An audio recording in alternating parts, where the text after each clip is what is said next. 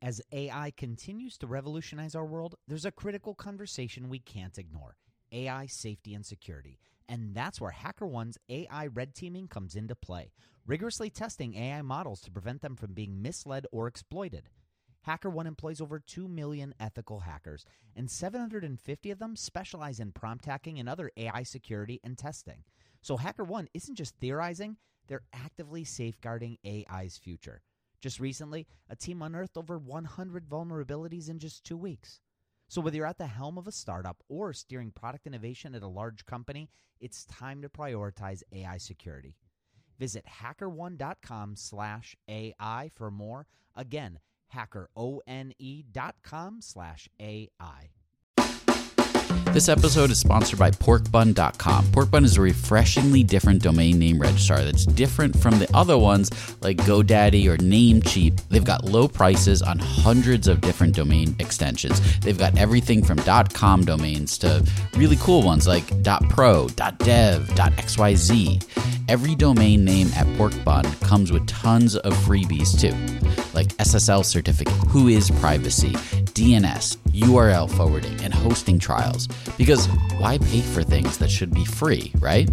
All these incredible features and tools are backed by incredible support, 365 days a year, and more 5-star reviews on Trustpilot from real customers than anyone else. Look, you can get $1 off your next domain name from Porkbun and see why they're the best domain name registrar around by using our code. Just go to porkbun.com/Rocketship.fm 24. That's Porkbun, porkbun.com/Rocketship.fm 24. You'll save $1 on your next domain. This episode is brought to you by Gigantic. At Gigantic, you can level up your product skills through live, small group, cohort-based trainings. We're incredibly excited to welcome you to our next cohort of our product strategy training, kicking off in January of 2024. This course will take you through the frameworks that product leaders use at companies like eBay, DoorDash, Groupon, Rent the Runway in order to scale their teams. It's taught by Ben Foster, a friend of this podcast, who is the former chief product officer at Whoop. So come join us. Go to gigantic.is. That's gigantic.is. And save your seat for our January cohort. Your potential is gigantic, and we're here to help you reach it. Go to gigantic.is to reserve your seat today. So this week, we thought it might be good to take a quick break from the product failure stories and dive into a silent type of failure that we often see in the startup world. You must be talking about exiting the exit, the big event where TechCrunch and BetaKit, they put up a splashy piece about how excited everyone is for this new chapter of the company. The headlines in the media go something like, probably more than we've discussed a $2 billion deal in a while. Joanna, why is this so interesting? Well, this is so interesting because it's Fitbit, which has been an independent company and gone at it on its own for a number of years now. And now Google's like, it's time to gobble these guys up, and I really think go after the Apple Watch. Facebook has bought the mobile messaging service WhatsApp for $19 billion in cash and stock. Big money deals for dot-com companies can seem run-of-the-mill at this point in history, but Google is grabbing headlines once again today with its $1.65 billion U.S. buy-up of YouTube, which is, of course, that popular video-sharing website. Exactly, but when you read headlines like these, it's hard not to think about the founders of these companies, and they, in some cases, literally overnight, became mega millionaires. But having gone through an exit myself and talking to others who have, I've learned that not all exits are actually successes. You mean everyone isn't popping champagne on their private yachts after each one of these articles? I mean, they've reached the pinnacle of their startup's journey and found their exit. Their company was acquired.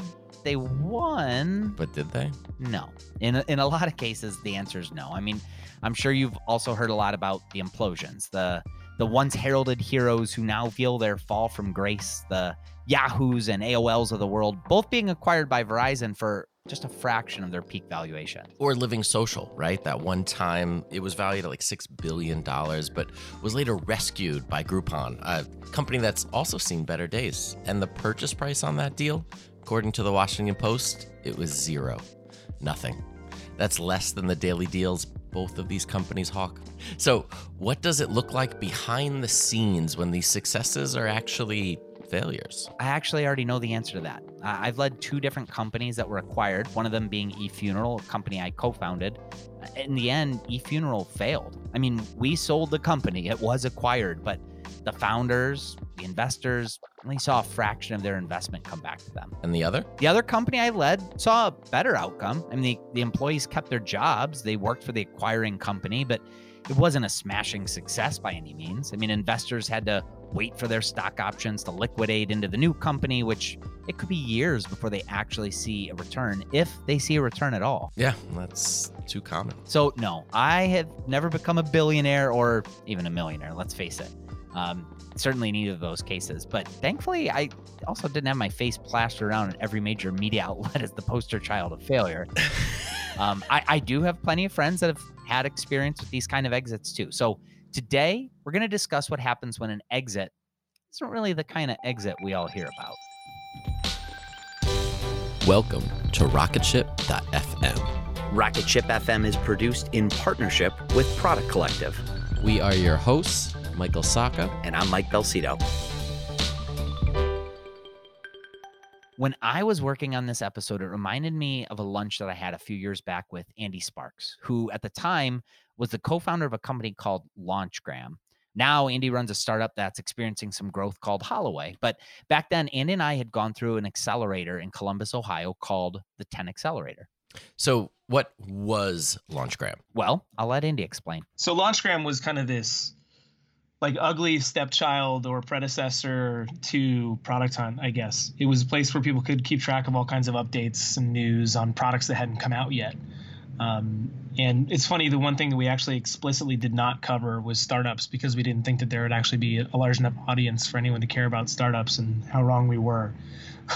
But you could go and keep track of the next iPhone or the next video game, et cetera. The reason that we started the company was that actually a friend of mine had pointed out to me that he had played around with Facebook ads right after they came out. And the Facebook ads at the time were really new and not many people were using them, so they're pretty cheap. And he had just built like a quick landing page to the most recent Call of Duty game, or the one that was coming out soon, and put a big pre-order button and ran a few ads on Facebook against the Call of Duty game, and saw if people would come and actually click on it and pre-order it, which I think you get like a $7 cut of that from Amazon affiliates. And enough people clicked on it to make it actually profitable for him. And he was working on another business at the time, and I thought it was interesting enough. And I think I was like 21 and, you know, literally 3 or 4 months out of college. And here was someone telling me that if I put $100 into ads, I could get more than $100 out the other side. And honestly, I was like, well, this is the perfect opportunity for me to start a business, and it sounds like I could make some money pretty quick, and then I could join the whole startup dream thing. And so it was complicated in that it wasn't my idea. It was something that I got in, I think, for a lot of the wrong reasons, because I wanted to just make some money. But at the same time, it was a really good opportunity for me to just learn how to start a business. So LaunchGram was Andy's ticket to the startup dream. But even though LaunchGram and my company, eFuneral, were two totally different types of businesses, Andy and I were both actually going through very similar experiences with our startups. We'd seen some traction, but we're finding that the businesses we were trying to create, well, that side of things wasn't really materializing the way that we thought it would. Our runway was both getting closer and closer to the end. Oh, wow. So he was sharing all of this with you at lunch. Yeah. And Andy was like super straightforward with me. He said that he wasn't even so sure that there would be more life for LaunchGram. And I remember being surprised, but then really appreciative that he was able to open up to me so much. I, at that time, wasn't necessarily ready to be so open. No. Well, I mean, I told Andy that things were tough, but that I was confident we'd be able to raise another round of funding. And, you know, that's what I was in San Francisco for. That's where we were eating lunch. And that was true. That is what I was in town for. But the reality is I was starting to feel it in my heart that I wasn't so sure that we would be able to even raise that round of funding. Why not? Well, we didn't have the proof points in place, right? I mean, we had been around for a couple years and had pivoted back and forth, but I couldn't really point to something to say, like, this is the next right model, and I have data to back it up. So anyway, we ended up finishing lunch and went our separate ways, and I concluded that Bay Area trip. And as you can imagine, I did not leave with any solid funding leads. But just a few days later, I was scrolling through TechCrunch and came across this headline right here. It says, "Why C-backed Referly acquires LaunchGram, eyes ramen profitability." Wait, what? I thought Andy was on the edge of going belly up. I thought he was eyeing potential failure for LaunchGram. Did some sort of miracle turnaround happen here in San Francisco? Well, years after that lunch, I caught up with Andy and just a few years later asked him to explain this. So a lot of the startup media coverage, whether you can infer this or whether it's obvious to you or not, is about people's egos. When you see a big new product launch or a funding announcement or something like that, it's, I would argue, by and large, many times satisfying a founder's ego. Sometimes it helps you get some new customers, but the 30 under 30 list and things like that, I mean, you name it, it's all about ego. And so when a company makes an announcement saying that they got acquired and you don't see the number that they were acquired for, it's probably just a save, like a face save for the founders or the entrepreneurs, or a soft landing. And maybe that gets me in trouble with some people that have gone through the process, but that's absolutely what it was for us. A face save, soft landing. Yeah, it makes sense. This was the type of acquisition that didn't make Andy's bank account immediately jump a half dozen zeros, but, you know. Yeah, but it was an acquisition. And he didn't hit the brick wall and, you know, see his company implode. Here's Andy again and how it actually all went down. The acquisition was essentially, you know, I was just about ready to pack it up and move to New York for a job offer. And I was sitting with Danielle Morrill, who's now the CEO of Mattermark and one of my really good friends. I was sitting with her on South Park in San Francisco and telling her about my plans, that I thought I was going to go move to New York, et cetera. And she makes me an offer to instead buy the company that we have. And by buy the company, I mean that she offered to buy the assets for a price that made me feel like I might be able to pay off a little bit of my credit card debt. And the idea of not having to move to New York, being able to work with someone that I respected, having cash in the bank for the company that we were working on, and being able to found something new was really appealing. So I said yes later that day. And eventually, you know, we put it in a press release to TechCrunch, et cetera, and they covered it, that it was an acquisition. And, you know, people were sending me messages saying, "Hey, are you ready to buy that Tesla?" And I was like, I'm legitimately still $20,000 in credit card debt. So I'm guessing he didn't buy that Tesla. No, not, at least not yet. Not that I'm aware of. But even after that acquisition, you know, he still had some credit card debt. But did you catch the name of the person who offered to acquire Andy's company? Danielle Morrill? Danielle Morrill, like from Mattermark. Yes. In fact, soon after that acquisition, Referly, as everybody knew it, went away. But the company didn't just shut down. Andy, Danielle, and her husband, Kevin, they all stuck together and transformed Referly into a company that you might be familiar with today called Mattermark. Now, Mattermark had its own growth and ultimately its own exit, but it itself wasn't necessarily the exit that everybody would necessarily write glowing press articles about either. You know, it was the kind of exit that might be in a little bit of a different category as mine and Andy's, but maybe somewhat similar. Yeah. So Andy's acquisition is like this in-between kind, right? But all in all, it worked out for him personally, right? Yeah, it did. And you know what? Again, now Andy is on the path of building a brand new company called Holloway. And a lot of people, including me, are really excited about that company and how they're sort of transforming the way that people learn and transform the way that people read. Nice. So who else did you talk to? Well, I also talked to Cortland Alves, who's the former CEO at both Hitpost and DevBridge. He's experienced a couple of these in-between acquisitions too. And similar to the LaunchGram acquisition, the real value of the acquisition wasn't necessarily the technology itself, but it was the people. Ah, you're talking about what the startup world refers to as an acqui-hire. Yes. And Cortland talks about the first time one of his companies, Hitpost, was targeted as an acqui-hire. In fact, it wasn't too long after he joined the company in the first place. So I was actually brought on as CEO knowing that we only had 6 months of runway left. And it was like, let's see if this guy can turn this around. And the very first day I started, which was April 1st, ironically, I had got an email saying Yahoo might be interested. Yahoo might be interested in acquiring your company. That's email that will catch your attention pretty quick, especially at that time. Yeah, for sure. And yeah, and Cortland actually remembers working hard to try to get that deal done. But the process that he and his team went through, it definitely wasn't all roses.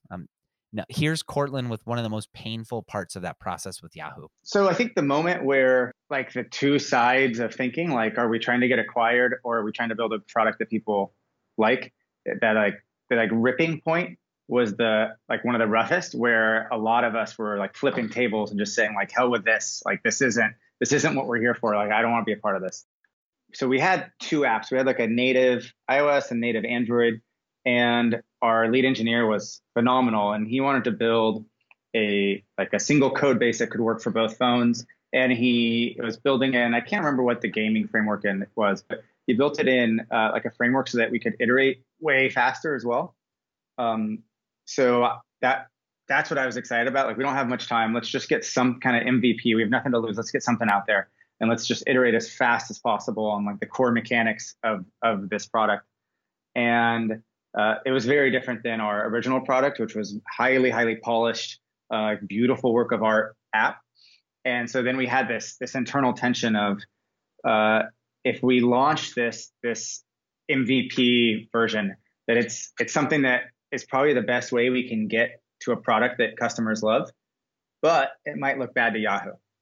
Maybe they'll see this product that has less polish and think, oh, this isn't what we were looking for. We want that Yahoo look. We want that high polish, everything clean and smooth and sexy in the interface. And so we had this tension of which one are we going to do? And the whole team worked through the whole weekend to try to get this cross-platform rougher version out. And at the last second, we decided we're not doing it. We want to make sure we don't mess up Yahoo.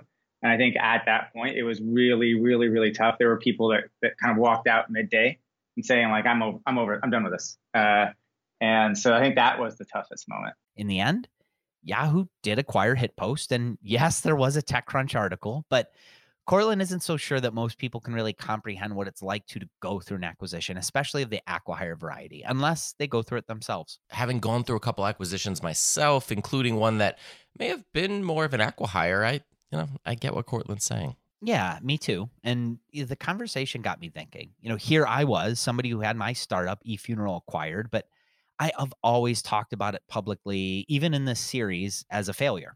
Yet there are TechCrunch articles about Andy and Cortland's acquisitions. Makes you think, should we actually be talking about these acquisitions as failures then? Well, I asked this question to somebody that I consider to be a friend and a mentor, Morris Wheeler. Morris is an entrepreneur turned investor as founder of Drummond Road Capital, a firm that's been ranked at one point as one of the top 50 most active seed stage investors in the United States. And Morris's answer surprised me. I don't think it's anybody's business trying to size up somebody else's wallet or bank account. In my mind, if you had simply told people the company was acquired, that was the only disclosure that you needed to make. I mean, if someone asked you, did you make $1 million? I would expect you to tell them the truth, but I don't think anybody's got a disclosure obligation to say it was an acquisition, but I didn't make any money, or it was an acquisition, but my investors lost any money. That's none of their business, any more than it's their business of what your valuation was when you raise a round. That's private information. Yeah, I mean, I guess Morris is right. I mean, who are we all to wonder what a certain exit, whether that's a big win or a massive disappointment or somewhere in the middle? Yeah, I mean, really, any acquisition is technically a win. You need to understand that acquisitions always happen for a reason, and somebody sees them as a win. Typically, two parties see them as a relative win, or an acquisition isn't going to happen. I wish I talked to Morris about this right after eFuneral's exit, because at the time, it sure didn't feel like a win at all. But then again, I mean, I was proud that in a way we could even get something back for some investors at the time. And I wanted to do those investors right, just as I'm sure that Cortland and Andy did.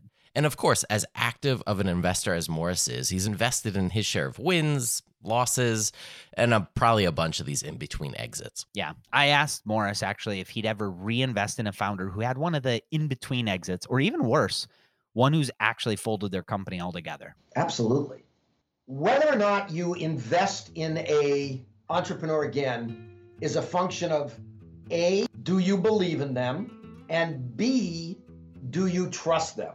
The best way to see the mettle that a particular entrepreneur has is to go through a less than remunerative exit with them and see how they act, see how they treat their investors, see how they treat their employees, see how their credibility holds up, and see how they deal with the stress and competing concerns. So I absolutely, not only would I invest again with an entrepreneur who had had a exit that didn't produce the financial results that I had hoped for, but I've reinvested in entrepreneurs where the company has just plain gone away. And it's not dependent upon the result. It's dependent upon the character of the entrepreneur and what you learn about that entrepreneur's character while going through that period of stress. Well, I mean, look, a comment like that from an investor as prolific as Morris gives me a little hope. Yeah. In fact, all of the conversations I had here with Andy, with Cortland, it's given me a lot of hope. I mean, we were all founders that have experienced exits, but, well, none of us, at least not that I'm aware of, are driving Teslas, and none of us have any buildings at a university with our names on them, at least, again, not yet.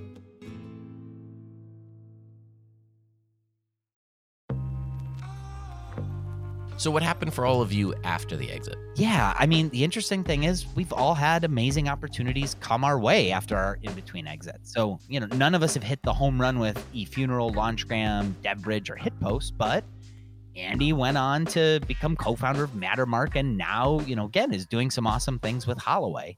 Cortland is now an executive for one of the most highly rated online coding boot camps that exists. And he's so respected that TechCrunch has not only written articles about him, but they let him contribute with some of his own writing. And you? Well, as you already know, I went on to co-found Product Collective, which is one of the largest communities for product people. And we organize industry, and that's become one of the fastest growing product management summits in the world. And there's no doubt that I wouldn't have felt so prepared to run Product Collective if it wasn't for all the experiences that I had at eFuneral too. Oh, and something else happened after eFuneral too.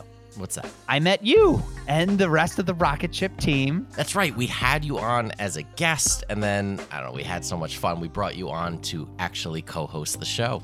So if it wasn't for my experiences at eFuneral, I guess, well, you and I might have never met, Michael, and this episode might never have existed. Wow.